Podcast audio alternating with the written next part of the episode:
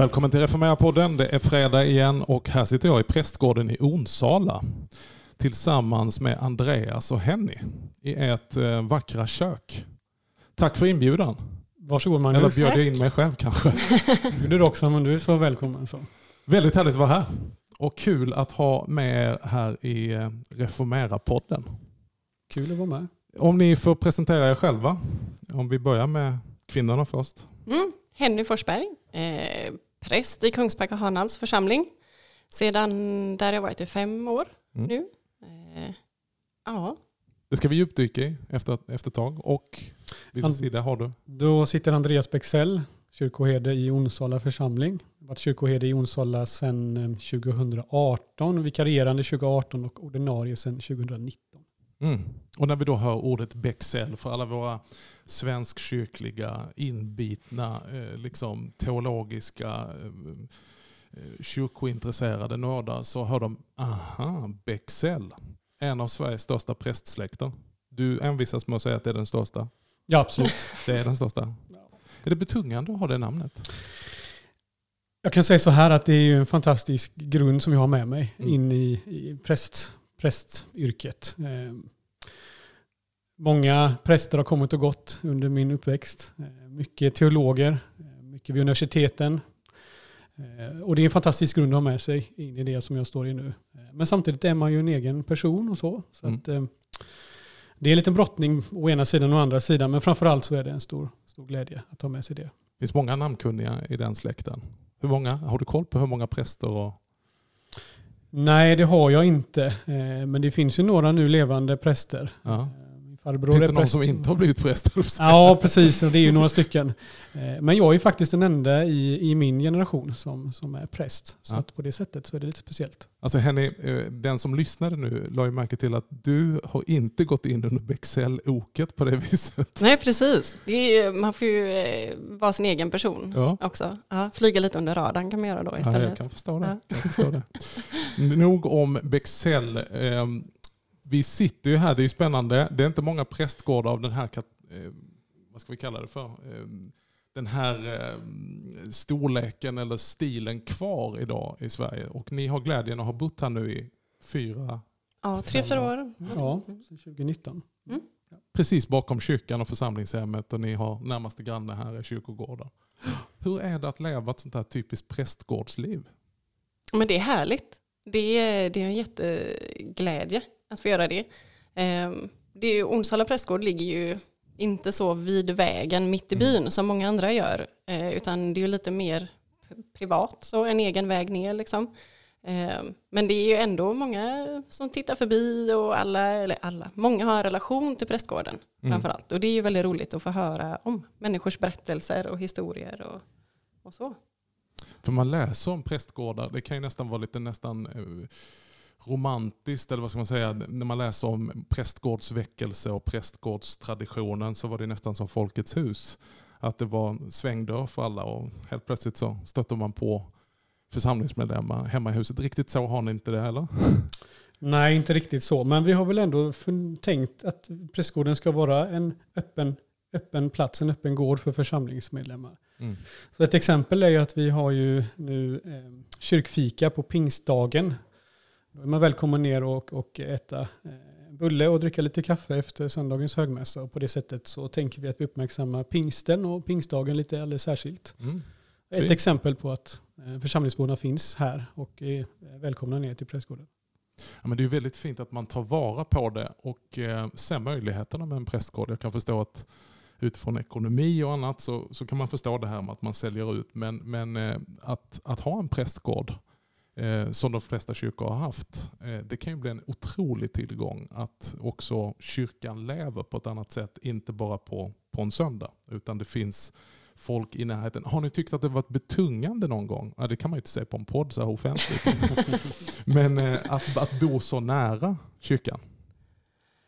Nej, alltså inte, jag tänker det är väl du som har eh, kanske lite kort eh, sträcka från jobbet kanske framförallt ibland. Och ibland är omställningstiden lite väl kort från församlingshemmet hem. Mhm. Och, eh, så. Men, men eh, nej, eh, vi har väl inte sett något negativt utan vi lever ju församlingsliv på det sättet att vi firar gudstjänst i, i församlingens kyrka här, Onsala kyrka, Mm. så ofta vi kan. Och det är ju ett helt liv med våra två döttrar och, så att, och det tror jag är en stor glädje för församlingen och församlingsborna. Och kyrkoherdarna har ju bott i det här huset. Mm. Man har valt att bevara det och det är ju välbevarat som du ser. Ja, Man verkligen. har ju, man har ju lagt lite pengar på det. Jag tror att det, det finns eh, liv i detta. Absolut. Nej, men jag tycker det är en... Jag brukar säga så här att precis som vi tror på Kristi realpresens i nattvarden så, så tror jag på eh, kyrkoherdens realpresens i församlingslivet. Vi ska återkomma till detta alldeles strax.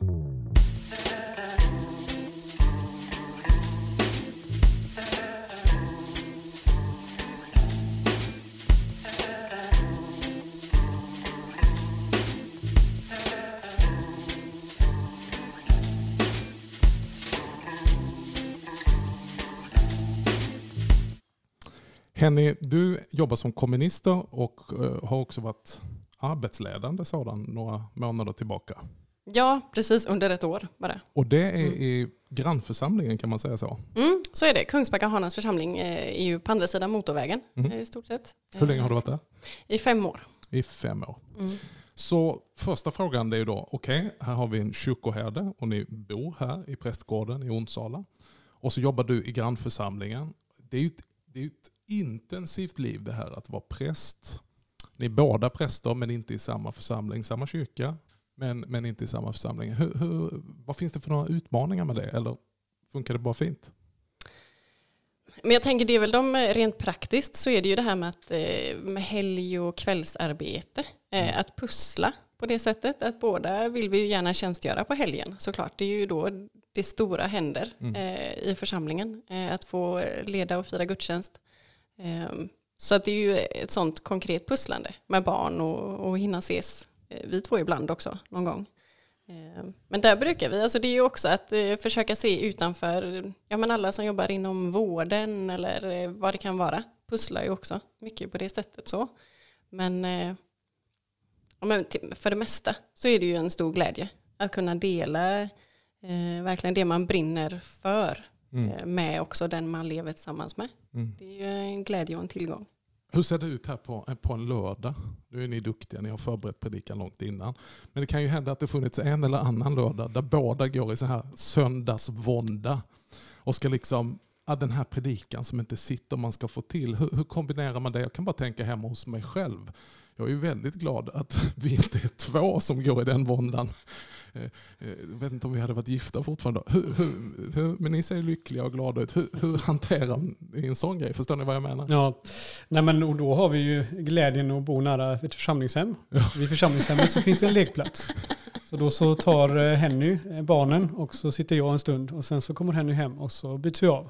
Så, eh, mm. Ni har hittat strukturen här helt enkelt. Ja, vi har väl också vi har olika process tror jag också kring Ja. vårt predikoskrivande. Och det är en tillgång. Eh, att, eh, eh, när jag väl sätter mig och skriver så går det väldigt snabbt. Mm. Eh, och det är tur. För det tar lite längre tid för dig när du sätter dig och skriver. Men hur är du då Henny? Du, du, du går och ruvar på det mycket längre innan du börjar sätta dig och skriva. Och, och då har du liksom fött fram det på något sätt. Så då, då kommer det. Ja, oftast är det nog så ja. Mm. Och hur ser din process ut Andreas? Ja men det är väl det här om jag, om jag ehm, lite så, eh, vikten av förberedelse för predikan. För jag tycker verkligen att det är någonting som, Mm. som ehm, jag tror alla präster och Mm. pastorer känner. Att man vill avsätta tid för predikan. Mm. Predikoförberedelser. Och Ja, hur, hittar man det? så i alla fall. Ja, precis. Sorry, sorry. Ehm, Och hur, hur hittar man det? Och, och jag kan tänka som, som kyrkoherde och så, så att jag också har en möjlighet att eh, inspirera eh, präster i vad som är det viktiga i, i en församlingsliv så är det just predikan och, och förkunnelsen och eh, predikoförberedelserna och Mm. att ta tid för detta, att avsätta tid för det i veckan. Sen har vi olika processer i detta, om man sitter kanske på, på dagtid eller om man sitter på kvällen när barnen har somnat och så. Men, Mm. men att vi hela tiden tänker att det här måste få ta tid och det är, det är så viktigt. Så att för mig är det väl det att jag, jag bland allt annat som ska göras så försöker jag ändå prioritera detta. Så att det kan ju hända att jag sitter eh, lite på tisdag, onsdag, torsdag och sen så hamnar man en, en del på, på lördag kväll när både fru och barn sover. Det kvittar hur tidigt jag börjar förbereda en predikan. Jag har aldrig än så länge varit med en söndag i hela mitt liv då jag inte har suttit och gjort det sista. Och jag tror aldrig att jag kommer att sluta med det. Nej. Men du, det här är ju intressant.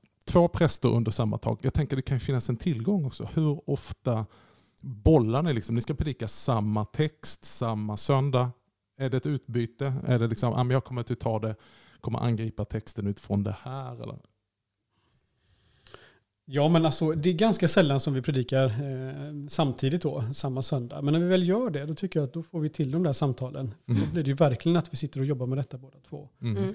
Så det är en stor tillgång. Mm. Sen är det ju så att eh, när du Henny jobbar så är, är ju jag och barnen eh, och firar gudstjänst i, i Kungsbacka och lyssnar på dig och så är du och lyssnar på, på mig när jag predikar här. Så, att, och, ja, så ser det ut. Ja, Just det. Jag tänker att för många, varför jag tar upp det, det är för att jag, jag hör ju det mycket när jag är ute och reser, att eh, många har ju inte fördelen och, och, och förmånen att arbeta kanske i ett stort arbetslag eller dela det med någon annan. Man längtar lite grann efter sådana här predikoförberedelsegrupper eller ha kollegor som man liksom skulle kunna bolla saker med och tänka högt tillsammans med i förberedelsen. Eh, vad tror ni om det? Eh, är det viktigt att ha någon annan att bolla med? Ja, men det tror jag. Eh, för annars, jag tänker att det finns, det finns många fallgropar och så, men annars eh, kanske det blir lätt att fokusera på vad är det jag vill ha sagt på söndag. Eh, och då blir det mer ja, utifrån mig och mitt eget och Mm. min egen agenda.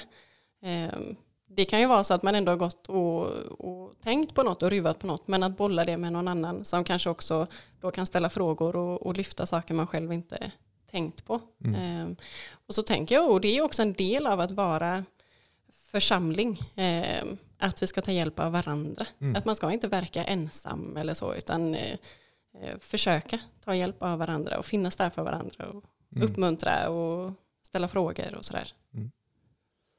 Vad, vad, är, vad är det främsta verktyget för dig Andreas? När du i dina predikoförberedelser, du säger att du skriver väldigt mycket och, och jobbar. Vad är det viktigaste verktyget för dig förutom skriften? Precis, skriften. Mm. Och sen, eh, nej, men sen är det ju bön. Mm. Eh, och eh, att, att leva i en församling och att verkligen leva i församlingen och dela församlingsbornas liv. Det är väl någonting också som jag tar med mig mycket in i mitt predikoskrivande och förberedelserna. Mm. Vad, vad kämpar människor i, i Onsala med just nu? Vad är Mm. glädjeämnena? Och på ett sätt är det ju, vi delar väl, eh, mänskligheten har väl egentligen samma eh, djupaste frågor. eh, Så. Men ändå, hur ser det ut just nu i Onsala och vad har hänt här och sådär. Mm. Så det är väl ett perspektiv som, jag, som känns viktigt för mig att ha med mig. Församlingen då, Mm. Onsala församling. Och Kungsbacka Honals för dig. Henny, vad säger du? Vad, vad är den största glädjen med att predika? Jag har förstått att du, du tycker om det. Du värdesätter detta som en av de viktigaste delarna i din tjänst som präst. Det är att predika Guds ord. Vad, vad, vad är den största glädjen? Oj. Ehm.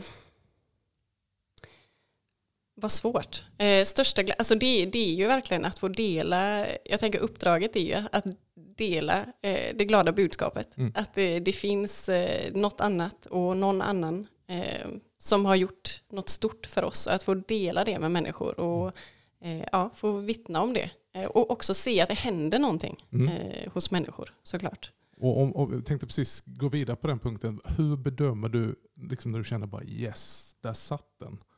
Har du någon sån liksom, att, men den här predikan, den gjorde, ja men yes, den nådde fram. Vad, vad, vad, vad, vad, vad mäter du det på? Men det är också så olika. Jag tänker ibland eh, så kan man känna, eh, i alla fall jag, eh, när jag sätter mig ner efter en predikan att nej det här blev inte bra. Och så efteråt så kanske det kommer någon fram och tackar och det här var, talade rakt in i deras hjärta Mm. och, och så. Ehm, och det är ju verkligen en stor lärdom. Jag tänker att det är ju inte bara jag. Mm. Eh, Visst är det ett kors att bära? Ja. Jag tycker det är mer regel än undantag. Att när jag tycker att det här gick jättebra Ja. så känns det som att det tyckte ingen annan. Precis. Och när jag tycker det här var inte alls bra, då kommer folk och ibland tänker Mm. så här, de anade att jag är lite missnöjd så nu ska de komma och ge mig lite precis, var lite snälla. ja, men visst är det spännande? Ja, oh ja. Jag tycker någonting som jag med mig, vi har pratat om det också, det här att eh, Det är ingenting nytt som ska läggas till. Nej. Och det tycker jag är så fantastiskt att hela Mm. tiden ha med sig detta när man våndas i predikan och blev den bra eller hur kommer den här landa och så. Och ha med sig grunden, perspektivet i att det finns ingenting jag behöver lägga till utan Gud har gjort allt i Jesus Kristus för människor att ta emot i tro. Och, eh, tro inte att det kommer någonting nytt från predikstolen idag. Utan, eh, och det är ju någonting fantastiskt att vila i tycker Mm. jag.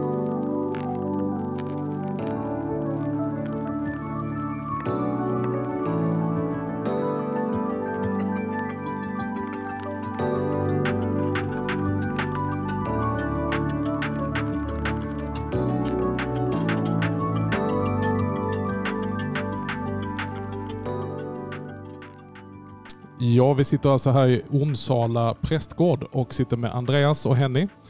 Henny som är präst i Kungsbacka och Andreas som är kyrkoherde här i Onsala församling. Det här är väldigt spännande att tala om predikan för att eh, även om jag tror de flesta människor skulle förknippa kyrka, gudstjänst med att predikan är väldigt centralt. Det är det i vår evangelisk-lutherska tradition, att ordet eh, kommer av hörandet av evangelium. Men ändå kan ju predikan ibland, eh, kan man uppleva, hanteras ganska styvmoderligt om man säger så. Med vänster hand. Alltså det är någonting, ja, sköt dina arbetsuppgifter och sen om du har tid så får du väl liksom förbereda en predika också. Men, men ofta har vi väl alla varit med om att det är så mycket att göra att vi, vi mikrar upp en, en gammal predikan som vi har i frysen. Va? Vi värmer upp den lite grann och så återanvänder vi Vilket kan funka väldigt bra. Men vad, vad, vad tror ni, vad har ni själva för någon liksom analys av oss som en predikoväckelse, verkligen predikokyrka i den lutherska traditionen? Vilken standard har predikan idag? Jag tänker att eh, vi har ju pratat mycket om det här hemma också såklart, men att eh, predikan ligger illa till, tror jag, i Svenska kyrkan eh, generellt. Att eh, bara när jag själv eh, utbildade mig så var det ju hyfsat lite ändå kring predikan, det som man ska göra, Mm. eh, som är liksom den stora uppgiften. Ofta flera gånger i veckan ska du hålla olika former av predikningar. Liksom eh, eller förkunnelse. Och eh, också eh, ja, att vi behöver stärka det generellt tycker jag i kyrkan.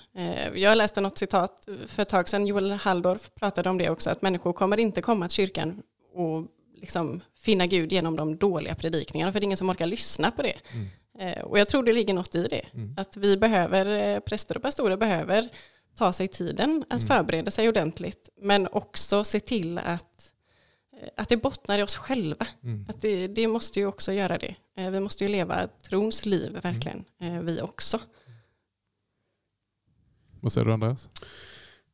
Nej, men jag håller med det här vi pratat om, om det, predikans kris och så. Och, och så är det ju på många sätt. Eh, jag, jag, jag, tänker det här att man sitter i en församling och man har prästkollegor eller pastorskollegor. Och vad viktigt det är att man, man lyfter upp detta, att det här är ett gemensamt uppdrag vi har. Och eller, hjälper varandra och inspirerar varandra. Eh, det kan jag känna själv här i Onsala. Vi är ju flera präster som jobbar här och att när man väl får till de här samtalen inför Mm. en predikan eller samtal om förkunnelsen och vad viktigt det är så, så, så är min eh, erfarenhet att, att vi tycker alla detta. Mm. Att man vill ha mer tid och eh, Ja men den här eh, brinnande, den här frimodigheten att vi brinner för det Mm. som vi faktiskt Mm. förkunnar och det som, som vi säger. Hur hittar vi det? Ja, genom Mm. bön och genom, genom samtal. Men alltså, kollegialiteten eh, tror jag är viktig, eh, präster eller pastorer emellan. Mm. Eh, Församlingen eh, förväntar sig någonting av, av oss eh, när de kommer till kyrkan på söndag eller på veckomässan eller vad det nu Mm. kan vara för någonting. Eh, Och ha med det eh, i perspektivet då när man, när man förbereder predikan, att de som sitter där de förväntar sig faktiskt att få, få lyssna till någonting som, som på djupet rör, rör deras hjärtan. Jag tänker det, det har ju med predikans kris att göra också på ett annat sätt. Att, eh, jag kommer ihåg jag var, jag kommer inte ihåg exakt vad det var, jag var på Kyndelsmäss och predikade utifrån de texterna som är samma text år efter år. Och då kunde jag känna innan att ja, men det här har de ju hört. Men jag, jag gjorde en ganska bara klassisk textutläggning. Inga roliga skämt, inga anekdoter. Utan det är en sån rik text att gräva ur. Och eh, landade på detta, nu kan din tjänare gå hem i frid som du har lovat, Mm. för mina ögon har skådat frälsningen. Mm. Och liksom utvecklade det och, och grävde i texten. Mm. Och eh, varför, du- varför jag berättade och varför du kommer till med det, för att jag har nog aldrig varit med om eh, så många som kom fram och sa åh, det här har vi törstat efter. En skriftutläggande predikan som verkligen talar Guds ord. Och, och Vi fortsatte ut på kyrkfikat och eh, då var det någon som sa väldigt träffande att alldeles för många predikningar låter som ett sommarprat på P1. Jag vet inte, vissa kanske skulle ta det som en komplimang. Men liksom det blev lite så här allmänna liksom filosofiska betraktelser om livet och kanske lite självutlämnande, lite offentlig terapi. Eh, Men, men det där, där Guds ordet lyser med sin frånvaro. Det är precis som att vår textläsning i gudstjänsten av dagens texter är helt frikopplat från Mm. nästa moment som sen kommer och, och liksom bara använder texten som en trampolin och kan landa precis var som helst. Är det här ett reellt, eh, snacka om ledande fråga, är det här ett reellt problem? Känner ni igen det? Ja, absolut. Eh, ja, och jag kan eh, också känna igen eh, mig själv. Alltså ibland när man börjat på predikan så där och till slut kom på att nej men, jag kan inte börja varje predikan med när jag satt på mitt rum och skrev den här predikan. Det är ingen som vill höra det, Mm. tänker jag. Eh, det, är- för det handlar ju också någonstans om att människor har inte kommit för att höra om mig och mitt liv Mm. och min vardag. Eh, Det, de har ju större bekymmer, tänkte jag säga, och längtor än så, att få höra om vem jag är. Mm. Mm, Så jag, ja, jag tror absolut att man behöver våga mer, eh, också använda sig av sin bibel. Mm. Ehm, Den ska vara redskapet och bibelkommentarer. Tänk att det finns goda teologer som också kan komma till ens hjälp. Liksom.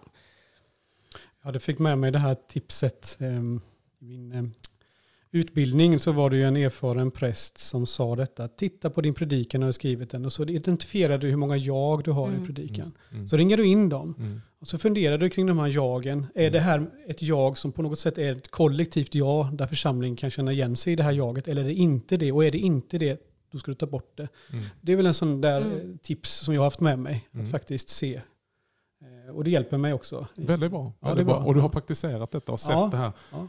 tänker det är en smärtsam övning. Ja, jajamän. när man Jajamän. ser att det var väldigt många, det var 29 Jajamän. ringar. Varje lördag kväll där. Varje lördag kväll. Men du, om vi, om vi, talar, vi har talat om predikans kris. Om vi går in och tittar på kyrkan i stort. Eh, det har säkert varit så i andra tider, men jag upplever både eh, på ett inomkyrkligt plan men också rent sekulärt så talas det väldigt mycket om vår kyrka idag. Eh, många som har åsikter, många som har tankar och det är mycket tal om kris och så vidare. Men om vi talar om, ni står båda väl förankrat i tjänst, två olika församlingar här, västkusten, en stark fromhetstradition. Vad, nu drar vi igång en ny hösttermin. Vad är kyrkans stora utmaning? Utifrån ert perspektiv. Ja, men låt mig fördela en, eh, en intressant eh, undersökning, ett resultat, en undersökning som jag har funderat mycket på. För det var så för 11 år sedan, det var 2010, nu ska vi se, det, matematik är ju inte mitt eh, huvudområde då. Tolv- tolv år sedan. 12 år sedan, ja precis. Så kom ett resultat av en stor undersökning och det gällde vad Svenska kyrkans medlemmar ser på olika saker. Mm. Eh, Och eh, som jag förstår det så, så är det den senaste stora undersökningen när man tittade på vad medlemmarna i Svenska kyrkan tänker och tycker i olika frågor. Och då var det alldeles särskilt en stapel som på något sätt ringar in var vi befinner oss och som man då behöver samtala kring och så. Eh, Och då var det hur många av Svenska kyrkans medlemmar svarar ja på frågan jag tror på Jesus Kristus. Mm. Och då kunde man se i den här undersökningen att det landade på drygt 10 procent. Mm. Drygt 10 procent av Svenska kyrkans medlemmar kunde Mm. säga att ja, jag tror på Jesus Kristus. Mm. Och då tänker jag, då har vi, då har vi ett utgångsläge i Svenska kyrkan Mm. eh, och, och tala kring eh, och utgå ifrån och, och eh, lyfta upp att det faktiskt är ett krisläge på det sättet. Mm. Eh, det har ju sagts att kris leder till Kristus, så Mm. att på det sättet så finns det ju fantastiska möjligheter i detta också. Att, eh, hur, hur, hur lyfter vi upp det som är det grundläggande och vad är kyrkans grundläggande uppdrag? Och, och, och, eh, men jag tänker att vi behöver ta upp den typen av undersökningar, samtala kring dem och sen att det kan bli något liv. Väldigt intressant med så konkreta siffror. Det har jag faktiskt aldrig, aldrig sett den undersökningen. Och jag tänker två saker direkt. Det ena är ju att okay, vi behöver inse att vi behöver vara missionella även inom kyrkan. Alltså vi har 90 procent där vi behöver eh, fullgöra vår uppgift att faktiskt förklara vem Kristus är för våra egna medlemmar. Men sen tänker jag direkt på de här 10 procenten. Oj, vad gör vi med dem? Hur, hur, hur ser vi till att den här tron får en trons fördjupning? Hur, hur formar vi människor in i ett frumhetsliv som faktiskt är hållbart och fungerar i verkligheten? Och, och hur, hur, bygger man vidare på det här med att okej, okay, jag tror på Kristus. Eh, hur ska jag nu leva i efterföljelse av Kristus så att Kristus tar form i mig och genom mig? Vad säger du om kyrkans utmaning, Henny? Ja, men jag tror absolut att eh, det är ju där vi rör oss hela tiden. Att hur kan... Eh, jag tänker, vi ska ju... Man ska känna igen Kristus på hans lärjungar, tänker jag också. Ju, eh, och då är det också de här 10 procenten som eh, vi måste rusta mm. eh, och också ge en god grund att stå på. Och sen får vi se de andra 90 procenten som den stora härliga eh, möjligheten mm. vi har framför oss. Mm. Eh, och där står vi verkligen i, inför ett nytt fält, alltså som är Svenska kyrkan som minoritetskyrka ganska snart. Mm. Och bara när man möter konfirmander nu att de har kanske aldrig träffat en kristen människa förut. Mm. I alla fall har de inte förstått det eller vetat om det. Eh, att våga tala om vår tro och varför vi tror. Eh, på Jesus, på Bibeln. Att mm. det här är livsavgörande. Mm. Eh, att våga vara öppna och frimodiga.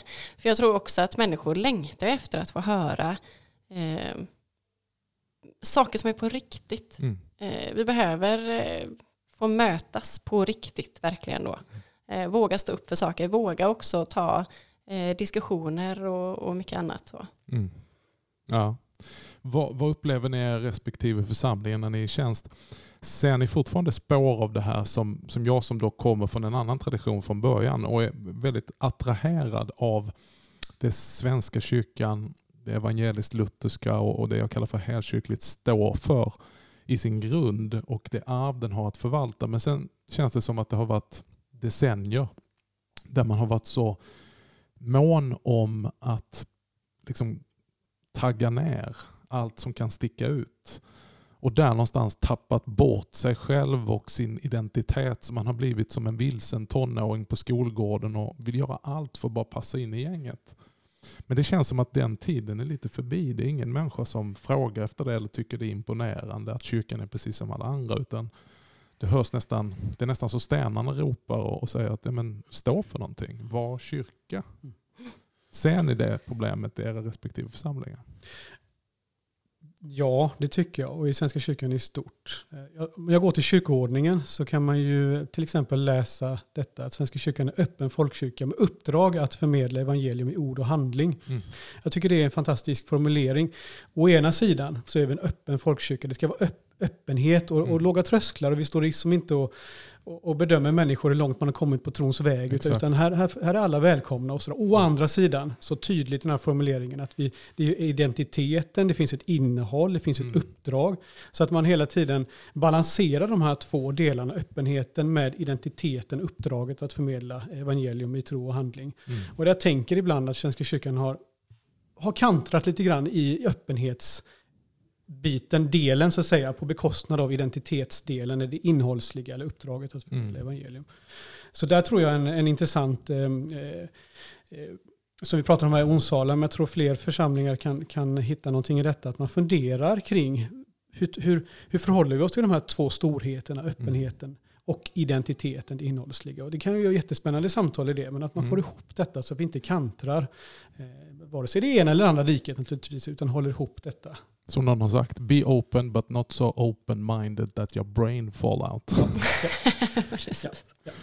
Vad säger du Henny? Vad är din erfarenhet av Kungsbacka? Och eh, på avstånd så, så känns det som att ja, men där har ni gudstjänstglädje och, och det, det, är liksom en, en, en, en, en levande församling. Mm. Jo men det är det absolut. Eh, och det är en jätteglädje och påfyllnad att få verka där. där eh, i alla fall tycker jag, eh, att få leda gudstjänst på söndag, det är det som ger energi och glädje in i veckan. Mm. Eh, istället för att vara något som stjäl kraft Mm. eh, från en. För Mm. så, det har jag också varit med om eh, i andra sammanhang. Sådär. Eh, så det är en jätteglädje Mm. att få ha det så. Men där är ju också, vi pratar ju ständigt om det här, eftersom Kungsbacka är en mindre stad, vart ska man synas och vart ska vi vara med? Ska vi vara med vid alla evenemang som sker inne i staden och varför och vad är vårt syfte? Och Mm. Det är också väldigt viktigt att våga prata om vad gör vi där? Eh, och inte bara prata om men vi, vi ska ha god gemenskap, det är det vi står för. Ja, vi kan absolut ha god gemenskap, men det är inte riktigt det vi står för. Det är inte det som är vårt huvuduppdrag. Då kan man gå och fika på bageriet tvärs över Mm. gatan. Eh, så. Och det tycker jag är viktigt att Mm. våga lyfta och påminna varandra om också. Att vi kan ha god gemenskap, men det är inte därför vi är här. Så. Just det.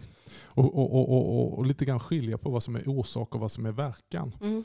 För att orsaken att det faktiskt kan uppstå då, både god gemenskap och, och samhällsengagemang, det är ju faktiskt för att evangeliet slår ut och att Jesus kommer i centrum. Mm. Då kan det finnas massa Mm. verkan så att säga från orsaken. Men ibland så känns det som att vi, vi är så upptagna av den verkan vi vill säga att vi har glömt bort orsaken bakom verkan. Ibland kan man uttrycka det, det här att vi tror men också vad det är vi tror på. Attet och vadet. Mm. Att då- båda, de två. Ibland så, så kanske vi har, har lyft upp attet lite för mycket på bekostnad av vadet. Eh, Men de här två måste ju hela tiden eh, samspela med varandra. Att vi tror och vad vi tror. Mm. Svenska kyrkan går in i lite av ett skifte. Ehm, det har varit väldigt uppmärksammat under det här året. Vi har haft ett ärkebiskopsval. Ehm, biskop Martin Modéus är ärkebiskop electus och eh, går in i sin tjänst och funktion som ärkebiskop i december.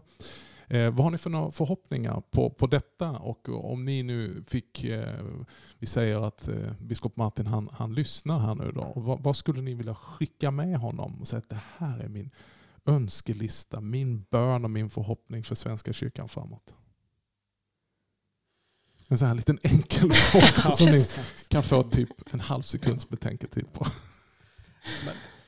Har man kunnat läsa intervjuer och, och så att eh, Martin Modéus har ju lyft upp detta med, med församlingen och, Mm. och eh, vikten av eh, församlingslivet. För det är ju faktiskt det är ju där det händer. Det är ju där som Mm. människor kommer till tro på Kristus. Det är där som människor fördjupas i, i sin tro. Och att man har, vi har en blivande ärkebiskop som har uttryckt detta tydligt tycker jag i flera olika eh, medier och sammanhang. Församlings, Församlingen som, som det viktiga. Så det, det, det känns väldigt eh, hoppingivande tycker jag. En annan sån där, eh, och då talar jag lite utifrån mitt eget sammanhang, att eh, vi i Onsala, och det tänker jag eh, biskop, eh, ärkebiskop Martin här framåt eh, kan, kan fånga upp, det är att vi, vi lyfter upp missionen och eh, dimensionen mission i vår Mm. grundläggande uppgift. Att på olika sätt skicka med oss frimodigheten i, i, i att vad som är vår djupaste kallelse och vårt, vårt uppdrag att eh, människor ska komma till tro på Kristus. Eh, missionen, eh, det skulle jag gärna Mm. höra mm, Martin tala om. framåt. Vad säger du Henny? Mm, ja men verkligen, eh, jag håller helt med. Och Mm. att eh, komma ihåg eh, glädjen i det vi har fått att eh, förmedla. Eh, att det, ja, jag ber för honom i hans eh, kommande uppdrag. Det är stort och hoppas att det kan få vara mycket glädje i Mm. det också. Nej, men och det är det som är inspirerande att vara här hos er. Tiden springer ju iväg när man har det härligt och kul. Men, men jag tycker det är så fantastiskt att sitta här tillsammans med i er prästgård. Ni eh, verkligen inkarnerar någonting som jag hoppas att vi ska få se jättemycket av i framtiden. En härlig, grundad, frimodig tro, en glädje i tjänsten eh, som så mycket präglar dem ni är. Eh, härliga, avslappnade människor men som har ett fokus. Eh, tack för det ni gör och eh, glädje för era respektive församlingar att de får ha sådana präster som är. Och eh, Gud välsigne er verkligen i framtiden. Och med tanke på hur snabbt de här 34 minuterna gick så måste ni ju komma tillbaka. Men tack för att jag fick sitta här i ert hem och eh, prata lite om predikan och prata om kyrka. Och Jag sa innan, ni ska bara se hur snabbt tiden går. Tack själv Magnus. Tack!